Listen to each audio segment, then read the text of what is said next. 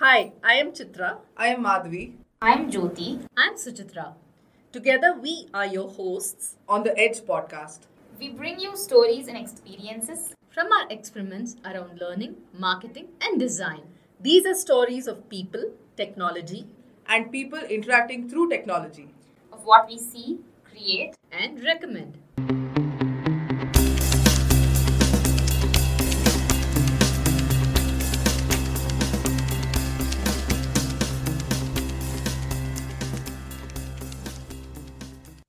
My conversation with Shreya Choudhary, Senior Director of Talent Development at Sprinklr, explored various aspects of learning for the enterprise, from examining the dramatic changes in the environment that have influenced the way in which learning is designed and delivered, to understanding timing, context, and need to influence leaders and decisions around organizational learning.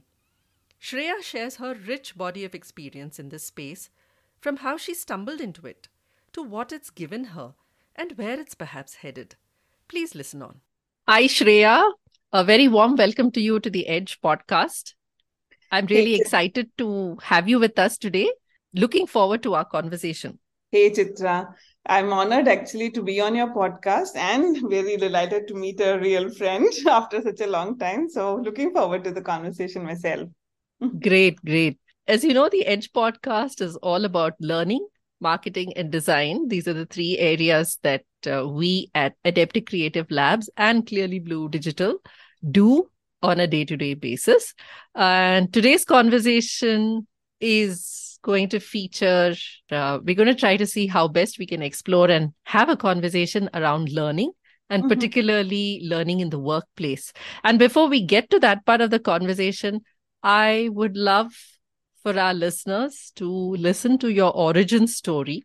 What do you do right now? What does your job entail? And how did you come to be doing this job? So, I'm Senior Director for Talent Development at Sprinklr. And uh, how did I come to my job is uh, is obviously years of corporate experience of building talent in an organization but even more before that fundamentally knowing that all of us can get limited by our situations, but we are not limited in our potential. We are not limited in the possibilities. And we can build ourselves, we can build our skills, we can build you know experiences and performances that we want to. And that's true at an individual. That's also true at a team and an organizational level. That's what i fundamentally believe in. And that's what has been driving me and my pursuit of learning excellence. So did you always envision that you'll be in the space of learning, what were your early days like? I mean, when you were uh, in school, what did you think that you wanted to do, and how did getting onto this path of learning, that too for adults in the workplace, happen? Uh, not really, Chitra. Gosh, no. I did not have the vocabulary. I did not know uh, that there was this domain of learning and uh, talent and development and people development back then. Uh, but what I did know was that I wanted to do something with people. Uh, and of, of course, I did not know what, what it meant to be, but I always found myself working uh, working on things that make me feel good about develop you know where i'm developing skills developing experiences. So of course there's no way i would have known that at school or even at college. I was studying science wanting to be a doctor. And then I, one day i realized that i'm doing it because of all the wrong reasons because I was surrounded by doctors in my home and not because I truly wanted or believed in it. And so I gravitated and drifted into learning development more by accident, more by eliminating what I didn't want to do because I did not know that such a field existed. But I think once I landed on an opportunity, I knew this was it for me. So, what has the journey of that discovery of this field of learning been like for you? So, how did I get into this? So, my first job was actually teaching hotel management students, and I landed up teaching not the content of hotel management, but this, but the art of discovering who you are and where you want to go and what your goals are. In the process, I discovered behavioral assessments and uh, assessment centers and uh, and uh, the competency profiles. And in that process, I actually landed my first job in the learning domain in a consultant uh, consultancy as a consultant. And that's when I got exposed to the corporate world. You know, up until then, I was just doing what I was doing because I'd read or chanced upon some material. But then I got the formal certifications and the exposures to how does this science of developing talent and you know developing people really work. And from then onward it's been just uh, you know different aspects in different uh, you know situations. But yeah but the stream has stayed the same chitra. Nice Shreya. nice to know about that. And when you said science of development or developing people that's interesting because uh, having been a people manager myself, I was often told that there is a science to it, there is an art to it, and ultimately it's understanding what people want, isn't it? So true. So true. So, how does that actually translate into creating good learning experiences for people? And before you can answer that question, what, mm-hmm. in your experience, what have you seen that corporates really grapple with in terms of offering a good learning environment for people where they can thrive in, they can learn, they can really develop themselves and then contribute to the organization? Yeah, sure, uh, sure, Chitra. So I think, uh, you know, just to answer the question on art and science, so there is definitely the art, okay, uh, of how you create an experience that can engage people. There is the science of knowing human behavior. But I think all of that is just the foundation. Ultimately, it's about the human to human connect, right? How can you really ensure that your learners, you know, recognize the value of that content to them as a human being because that is fundamentally and if we can achieve that we can traverse all kinds of challenges which brings me to what the organizations are facing today so today you know i think this is the golden age of uh, of learning genuinely chitra. I feel that there is so much happening in this space and so much of uh, accelerated exponential uh, attention and all the resources that we have are unprecedented. But let's break it down into what organizations are facing. Organizations are facing a couple of challenges. One is that the pace at which skills are becoming redundant. You know, 30% of our skills become redundant every year. And what we need sometimes is not even decided and deciphered for our employees. So how do we stay ahead of the game? That's number one. The number two thing is, which was accelerated by the pandemic, no doubt, is the time to design, you know. So if I would uh, take you back a couple of years, we would have as a learning team a couple of months to design and to you know socialize and to test and then to respond to any any need, you know, any need. It doesn't matter what that is. Today, that time to design has actually come down to a few weeks, if I, and that is a luxury. And it was all accelerated, you know, during the pandemic, but you could see it coming even before that. And today, it's really at its shortest that I've ever seen in my 20, 25 years of career. So the time to design, the time to, you know, develop a solution and the time to respond to a need from the business or from the environment has really compressed and condensed. The other thing is our struggle to stay relevant to this audience who seeks instant gratification you know so earlier if you would remember we would have you know three days leadership retreats five day leadership retreats and people were there you know fully there. Now that's just a luxury. It doesn't happen at all. So all those things we have to compress condense and make available in a really compressed format in a challenged uh, attention challenged world. So i think those are some of the big ones for an organization. I don't think it's budget anymore. I think it's more more the time and the pace at which we need to deliver. Yeah, and how things have changed. I mean, as you were talking, I was just thinking, being a coach and trainer myself now, in just two years, how things have flipped.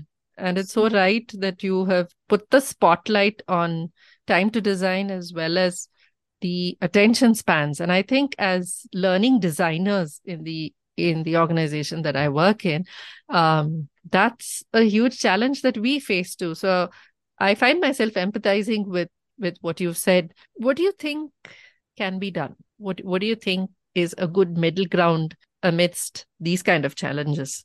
So I think uh, you know there are a couple of things, and I'm going to go around our earlier discussion. You know, what are the learners expecting, Chitra, and then what can we do because of the advancement that has happened in this field of learning. So let's first look at the advances that are available today. You know, the way AI has increased the possibilities is is insane is insane. It was it's incredible. Nobody could have imagined that a few years back mm, how we could use ai in the space of learning. It was just something that you associated with engineering and you know all the other things uh, but not not learning. So today we have ai driven career plat- platforms career pathing platforms. We are using ai driven nudges and all these are actually helping let's take an example at a time. So career pathing is which used to take months for one individual you know like you have to understand where they are where they want to go how you can create paths for them know their competencies strengths and aspirations. You can do with career pathing platforms in less than an hour and you can do it at scale that was inconceivable a few months back. It was a privilege that you extended to the you know precious few in your organization. Today it is available for everybody for the masses. The other challenge that we had as learning professionals was reducing the knowing doing gap you know. Of course everybody knows what is the right thing to do but how do you get them to do it? It's like everybody signs up to the gym. How do you make sure that they show up and they you know they actually do the workout. We are we are today in a position to use ai driven nudges at every step of the way and we can customize how often how uh, frequently on what topics we want people to be nudged. So for example if it's about having an empathic conversation we can you know, deliver nudges to people in so many different ways on what is the right thing when they are anticipating a conversation. How do they prepare for it? That was inconceivable a few years back because all of that would have required human bandwidth. Today, we can do it with AI. The other thing that has happened that we can take advantage of is all the platforms that have come in. And this has nothing to do with, you know, AI, but it's just so many things have become available for scale because of you know because of them being platformized if that's a word that i can use. So we have coaching platforms and coaching for one executive would have costed 30000 us dollars for a year in in in the good old days. Now it's available at 6000 us dollars. If you think of an indian equivalent then also this applies. Mentoring platforms you know access to mentors. People used to struggle to find mentors. Now you have mentoring platforms. And i'm not even talking about lxps and lmps you know all those have been around. So there are so many things that are available for scale because they are now on a platform at a fraction of the cost for one individual. You can actually make it available to you know hundreds. Then the other thing is also you know how we are evolving ourselves chitra if you remember you know when you were leading uh, engineering then in those days it used to be what are the dollars that are available per person for you know and how can we make the best use of it? What's the roi of learning? No the conversation as you know yourself has shifted. We don't talk about the dollars. We don't talk about the hours of the roi we talk about the immediate impact you know. So what's the time to productivity? What's the time to success? How can we actually help people be successful in the shortest possible time? Because because that is the uh, that's the nature of you know the beast today. Nobody has the time. So okay so forget about what the cause is but there are so many advances in the field of learning today that uh, it is truly is truly incumbent upon us to just know what's happening and make make the best possible use of all those advances. Wow that was you know as you were speaking i was just trying to visualize and go back in time when I was on the other side. And we'll come to that later in terms of what learners are expecting. But as you were talking, one question that was popping up was when we talk about uh, time to success, time to productivity, impactful learning, learning mm-hmm. that people can take right away and apply back at work, are we talking about really just in time, just enough learning? How does this sort of play out in the long term? And where I'm coming from is traditionally, learning has its own time. Mm. And all individuals sort of have their own way of assimilating learning. But today in the workplace, people work in teams mm. and uh, sort of collaborate with each other. They feed off of each other's knowledge, capabilities, dynamic, and a whole lot of things. And there again, I've personally seen as a coach that even for a team to come together, it takes time. For any let's say a product development team, if you had to start from the ground up, while everybody wants the product out there yesterday, a team has its own time that it takes to sort of begin to work in a particular rhythm to be able to build and create that product. And practically speaking, there really nobody can really put a timeline or a finger on how much has this team learned, uh, how much has every individual learned. And mm. why I'm saying this is it almost seems like a contrast. Have we come to the stage where we should just pick up just enough, just what we need to learn at this point in time so that we can take it back and apply it to our work? And when we look at it, let's say at the end of a of a project or a certain timeline, can we see how much of it we've actually learned, we've retained, that's going to help us? Is that even relevant today? Yeah, what a beautiful question, Chitra. You know, so I'd like to kind of think of it in a couple of parts. So the first part is um, the question you you know, brought about whether humans have reduced their learning appetite to just enough. Okay, just give me what I need and then just forget about everything else. So how I see that is, you know, it's about earlier, a few years, even a few years back, content was king, Chitra. It was really tough to find the right content of a high quality you know nature that you could use. And then we actually enjoyed the process of learning of abstracting of researching. And that was a joy in itself. Today because of not because of choice. We still enjoy that process but because of the pressures we have actually made the choice to divide it into two. One is my work and my performance and my productivity related things. In all those aspects you know people do not have the luxury of time or do not have the even i would say the appetite and they have actually reduced the skills of abstracting you would notice it you know. Uh, so i think so what that is hap- uh, translating to today is people don't want content. They don't want to go through the process of abstracting. They want to go through the process of applying learning as soon as possible. That is the first change that I'm seeing. So give me everything in my context. If I'm a product manager, then give me everything in the context of product manager in an MNC. Do all the translation abstraction and give it to me, and I'm okay with that. I'm okay with that, you know. So that is definitely a change. It wasn't so before. However, there is still the aspect of where I want to go. So this is driven by the business need. The other one is driven by my personal aspiration. Wherever there's a personal aspiration of doing something that is a few degrees removed from what you are doing currently, then that uh, effort is still visible. That effort of, okay, I'm going to invest in the time, the joys, the the pain of going through the learning. So that is still there, but people have actually made the choice of saving that only for things that they truly care of. It can be in the personal and professional space. Doesn't mean it ha- always has to be only career related. But let's say if somebody likes photography, then they would take those pains for photography, but not for, let's say, technology or vice versa. It depends. So that's what I'm seeing. And then the third part of what you you know very rightly brought up was how do we even know what is the learning quotient of the team you know? What have they learned? What have they retained? How is the what is the total learning inventory of the team? Um, that's a tough one. That's a i don't think i've thought about that uh, in those terms at all. So i don't yeah. think i have answer for that no problem. I think we can just leave the question there. And I think you very beautifully put it in terms of how do we assess the learning quotient and the learning inventory of the team. I think that, who knows, in a few weeks or months from now, we may even have a second conversation around it. Why not? Okay. That's what both of us uh, engaged. Yeah. yeah. yeah, for sure. So I think this segues into a question that you had brought up earlier in terms of what are learners expecting today from a corporate environment?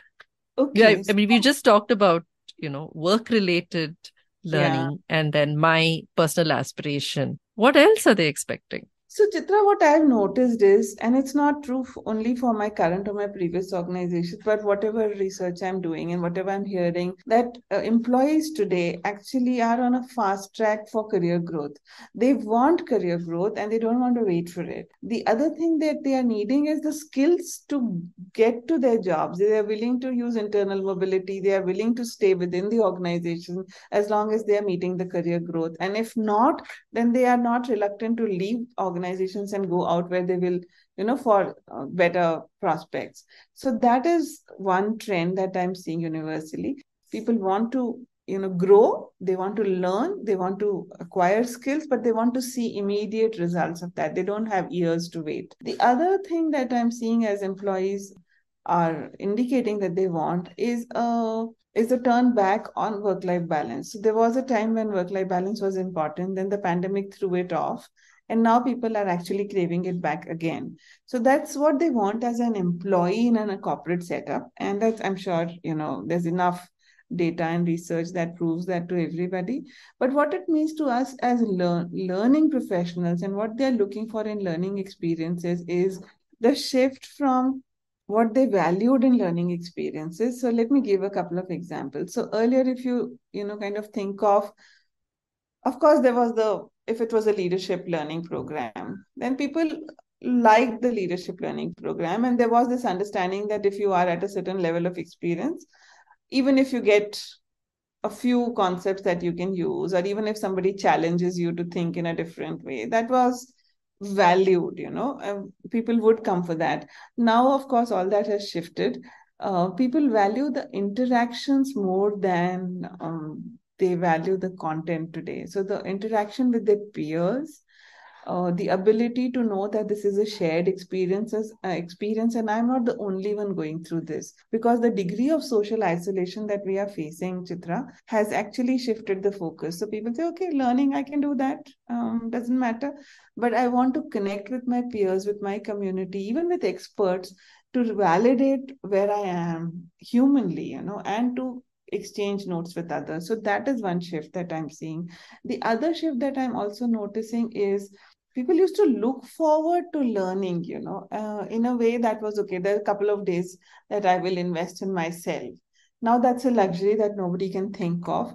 So people are valuing the time out but there's the paradox you know so i'm pressured for time if i take time out for learning i have to go back and work twice as much because there is something else that gets piled up so they are trying to do the whole process of reflection, of learning, of abstraction and assimilation in a very short time. And I think that's a loss. That's a loss, you know. That is where you were saying, you know, learning is a natural process.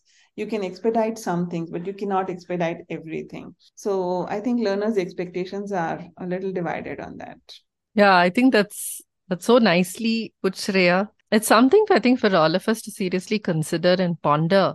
Also, leading to uh, thinking how we can provide those learning experiences. Um, I know that I really looked forward to those classroom sessions, but I also understand, and it's happened uh, during the pandemic, that as a coach, people really felt constrained to even give two or three hours of a specific learning program every week. And we had to compress all of it and just focus on what was absolutely necessary. So let's say one concept every two weeks, kind of a thing. So I wanted to see, yeah, I, and I wanted to see if we could explore something like hybrid learning. One thing that I realized you mentioned in the course of this conversation was the fact that learning is so democratized right now. As an individual, I can choose my own ways to learn. And at the workplace, also, this kind of democratized hybrid learning, I think, has a place. What do you think? And when I mean hybrid, it, it comes from this last point that you said, right? People want shared experiences. They want to interact and engage with experts and peers and exchange notes. Hmm. So, what if that came into a learning session, a just enough learning session, and that was sort of followed up with bits of micro learning where people are probably spending five or 10 minutes a day reflecting, uh, revising, recalling the topic that was just handled during that session. because I'm thinking seriously that hybrid learning, this to me is some kind of hybrid learning, right? There is a mix. There is a mix of online, offline, uh, digital, in person, all these combinations. So, what I'm seeing is the whole paradigm of delivering learning itself is also shifting, isn't it? So true, so true. So let me give you an example, Chitra. So we des- we if we would have designed a top talent program in the erstwhile, you know, years, it would have been at least a six months to a one year program, and it would have been all in person. And of course, there's no way you can do that uh, for for the pandemic reasons, but also because people realize that there is no need to travel uh, to actually, you know, make the most of the opportunity. So now I don't think we'll ever go back to uh, those days where everybody is traveling across the continents to be in a learning event, which means that we had to experiment with hybrid and hybrid can be used loosely you know so but i like your definition it is all aspects of learning put together to create a beautiful experience. So today we are designing in my organization a top talent program, which is just 16 weeks, but it includes elements of coaching. So there is there is one-to-one coaching, there is group coaching, and it's ha- all happening virtually. But but it's happening. Then there are experiences with peers and there are experiences with leaders. So you sit in a what we call a master class with our uh, leaders to talk about things that are important in the context of being as being a leader at Sprinklr and that is an interactive session where you are connecting with leaders connecting with your peers. But again it's happening all virtually. Because even if you want to you know invite people uh, the pandemic is still there in parts, you know, so there is that uh, respons- added responsibility of making sure everybody is safe. And then the third aspect is people start seeing the economies of scale here, right? If we can do it, if we can pull it off, then why not? And that I believe is a loss, right? There is nothing that can completely replace in-person learning. However, I don't, I don't know, you know, if we can promise return to normal in that sense, like where people are traveling for learning events across continents anytime soon. I don't see that happening immediately, but I do hope it comes back. Okay. Yeah. And I also think that maybe it's the time for uh, learning as a whole paradigm itself to shift.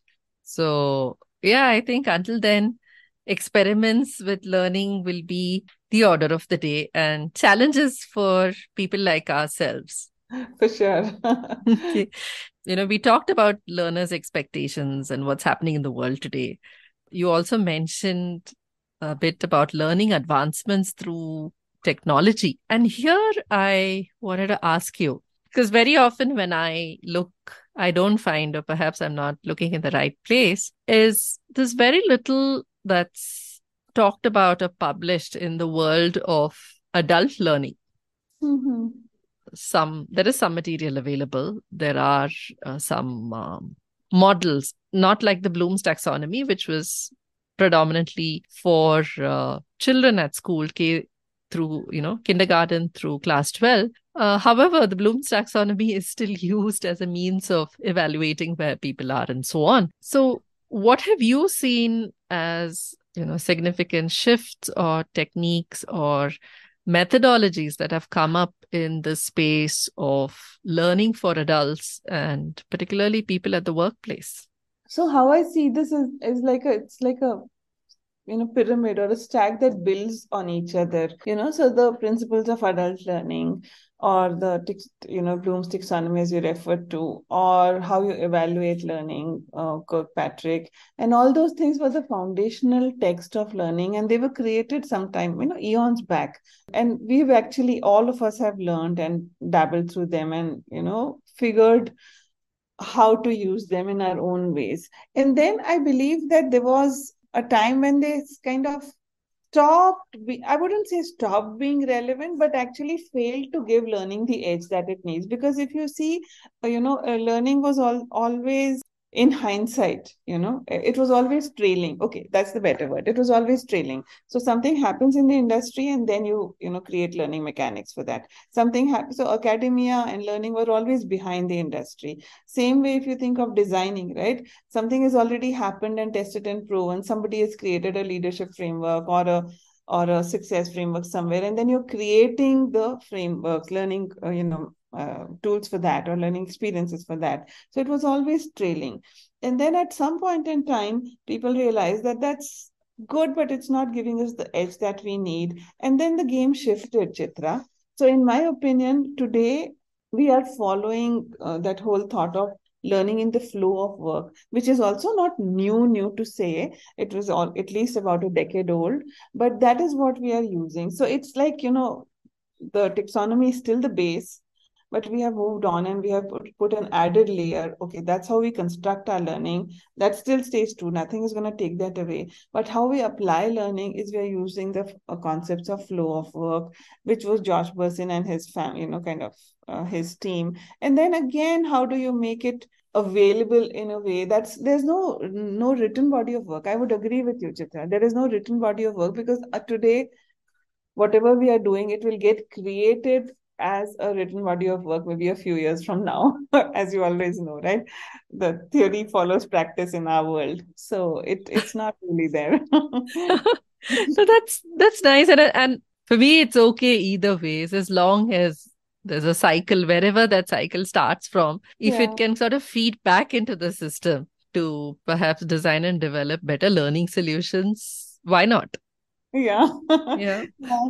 Maybe yeah maybe age podcast and uh, you know we'll have some cutting edge there. Who knows? Absolutely. Yes. And i hope there are uh, people listening and thinking and if Mm. you know people want to contribute more than happy to have them here. Oh absolutely. Absolutely. May the tribe grow. And and that's interesting because uh, even today I remember I was uh, speaking to another guest and I remember telling him that the first time I heard about a discipline like instructional design was probably just 10 years ago although it has existed for some time before that yeah and even today, what I find is very few people actually know about it, and even fewer understand it. And Hmm. it's it's a very small tribe of people, right? So I think if more people can come into the space of learning, either as thinkers like yourself, Shreya, and uh, people who can design great learning experiences, I Mhm. think the world will be a better place for it, isn't it? Yeah, I think it's, you know, it has its own little fan club. Like people like you and I, we were both not learning professionals, but we had this passion for learning, for ourselves, for others, for sharing, for discovering, for researching. And those are all the ingredients that make, you know, this field and and the practitioners there actually, you know, connect with each other because we are all thinking on the same line. So I'm sure, you know, we will have our own little tribe, and I'm sure people will gravitate to it like you and I did, you know. I hope so. I sincerely hope so. You know, what I wanted to ask you was learning enablers. People like you are people that enable uh, the business and the organization to think about learning, to find out which areas to focus on, and to address the challenges and learning needs of the organization. What are some of your thoughts on what learning enablers should do, could do, and strive for nurturing a learning environment? You know, it's like your response will depend on the situation and the evolution of the organization. So, if the organization is willing and has the appetite and recognizes the need for learning, you're in heaven. You know, then you can have a equal to equal conversation and say, hey, this is what we can do. And, you know, they'll be open to it. And then you can do all the great, great things that you think are possible but that's like a dream state right? It never happens or it happens but very rarely or in pockets or in situations. What usually happens is that you will meet a business uh, leader or you will meet a business or uh, you'll meet an organization you'll be partnering with an organization who say they have a need but uh, they may not recognize what the real need is you know? And then you need to navigate the waters and help them get from where they are to where they need to be in a in a way where in a way that they don't feel threatened and they don't actually um, feel questioned. Because sometimes leaders like you know to be challenged and organizations like to be challenged but most more more often than not you have to meet them where they are you know. So build credibility by giving them what they need first and then say hey this is what we are doing now but this this is also possible. And that's how you lead them from point a to point b which is more more likely and more natural and i think more possible in our experiences that uh, you know you you give them what they need for now and then show them the possibilities and you know help the journey from a to b. And then there would be organizations also where it may not happen and they would be in a very operational tactical space and they say okay just give me this and you have to just deliver do that also. So i think it's uh, i heard somebody say that if your plate is uh, 60% of the second category where you are delivering what the leaders want but you are nudging them or gently you know coaching them to go to a higher place that's a great place. 20% of your clients will be in that place where or your business or your organizations will be in that space where they are truly willing and open to doing things that mean the most to them and their organization. And that's 20% and the other 20% reconcile with them. There will be people who don't care or who don't appreciate and or who think this is just a you know some tactical check in the box activity which is our reality. Just deal with it. That's nice. Yeah I, th- I think that's a good that's a good checkpoint uh, for all of us in this space. Are there any experiences or stories that you can share of perhaps what worked for you uh-huh. and what didn't work? You know, you you probably gave you shared a few tips right now, but do you have any experiences from of and, and could you share them of let's say for example taking leaders from place A to place B, showing mm-hmm. them the possibilities and actually being there with them on their journey and, uh, you know, what were some of those aha moments that both of you discovered along the way? Yeah, sure. I can take an example from our, uh, our NetApp days, you know, because this is something that both of us were part of in some ways. You know, when we were designing a manager development program, and this is like uh, 10, 12 years back, the common belief was that you go to a business school and they will solve the problem you know you send people through an executive mba and it will solve all the problem. Uh, that was a common belief by the business leaders and i can see why they said that you know. One is because it's easier to get people to sign up for an executive mba there is that branding and there is the investment that people see. So they genuinely feel good about it definitely. But will that solve the problem? Of course not you know because it is uh, as we spoke about academia is a little behind the industry today. So whatever, however beautiful uh, the MBA would, uh, you know, con- construct would be, it would not probably meet the organization's need. Not not then, not today. So then, what we actually did was created a program, which was like a bouquet of different things that solve our problem, and tested it a little, and you know, allowed people to you know experiment and experience that and then they realized that okay this uh, desire of having an executive MBA is good, but it's probably not going to give you what you need. Um, what you need to do is something else. So it, it took a little bit of humoring them, indulging them, giving them the research uh, based feedback, and but also having conversations with with uh, professors at the colleges and saying, you know, and having them say, hey, this is a problem that we cannot solve.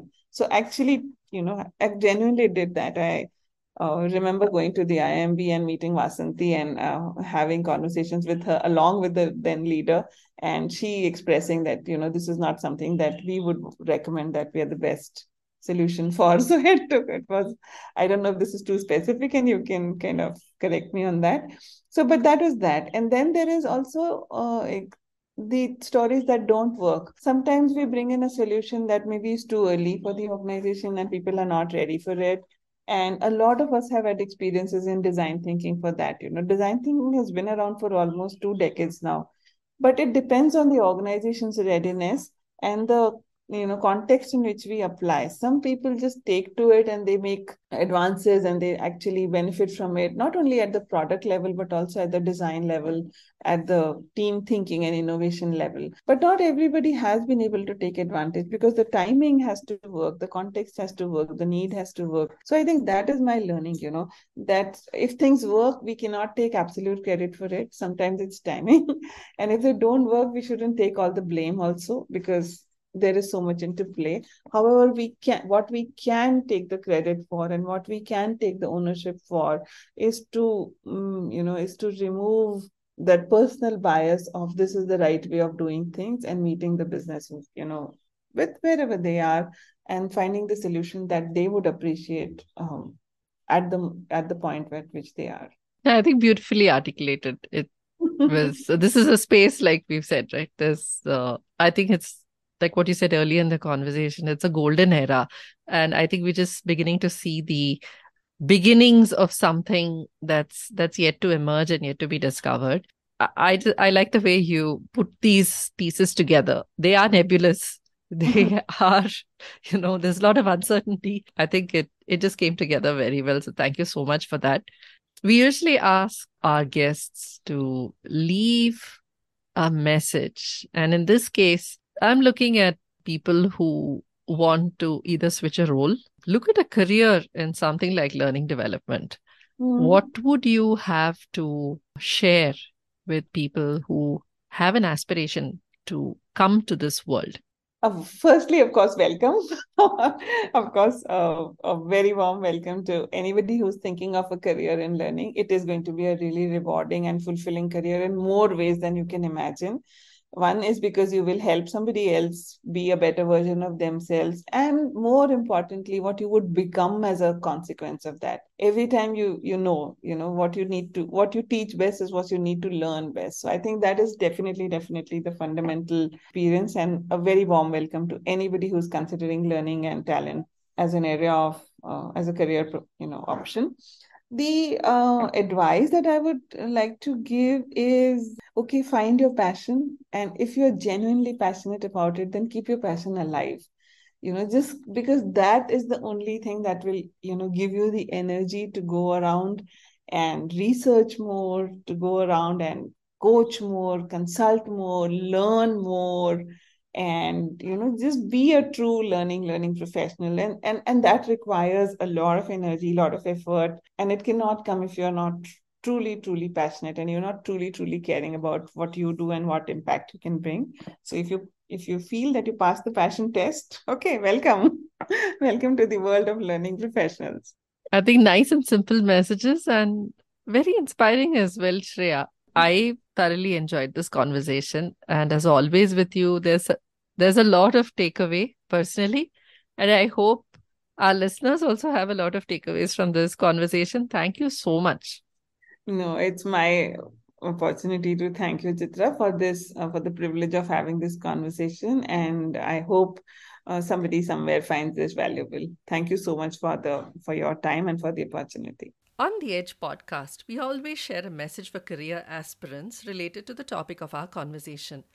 We understand that many around the world are in a space where they may be looking for opportunities.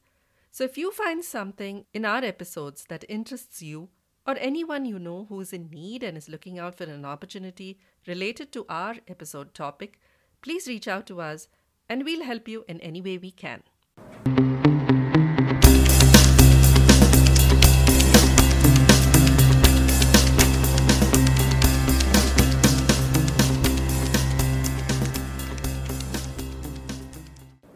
Subscribe to the Edge podcast on your favorite podcast channel. We are on Google, iTunes, Spotify, Stitcher, and more. If you liked this episode, please share it with your friends. If you have stories to share and want to be featured on our podcast, write to us at podcasts at adepticlabs.com.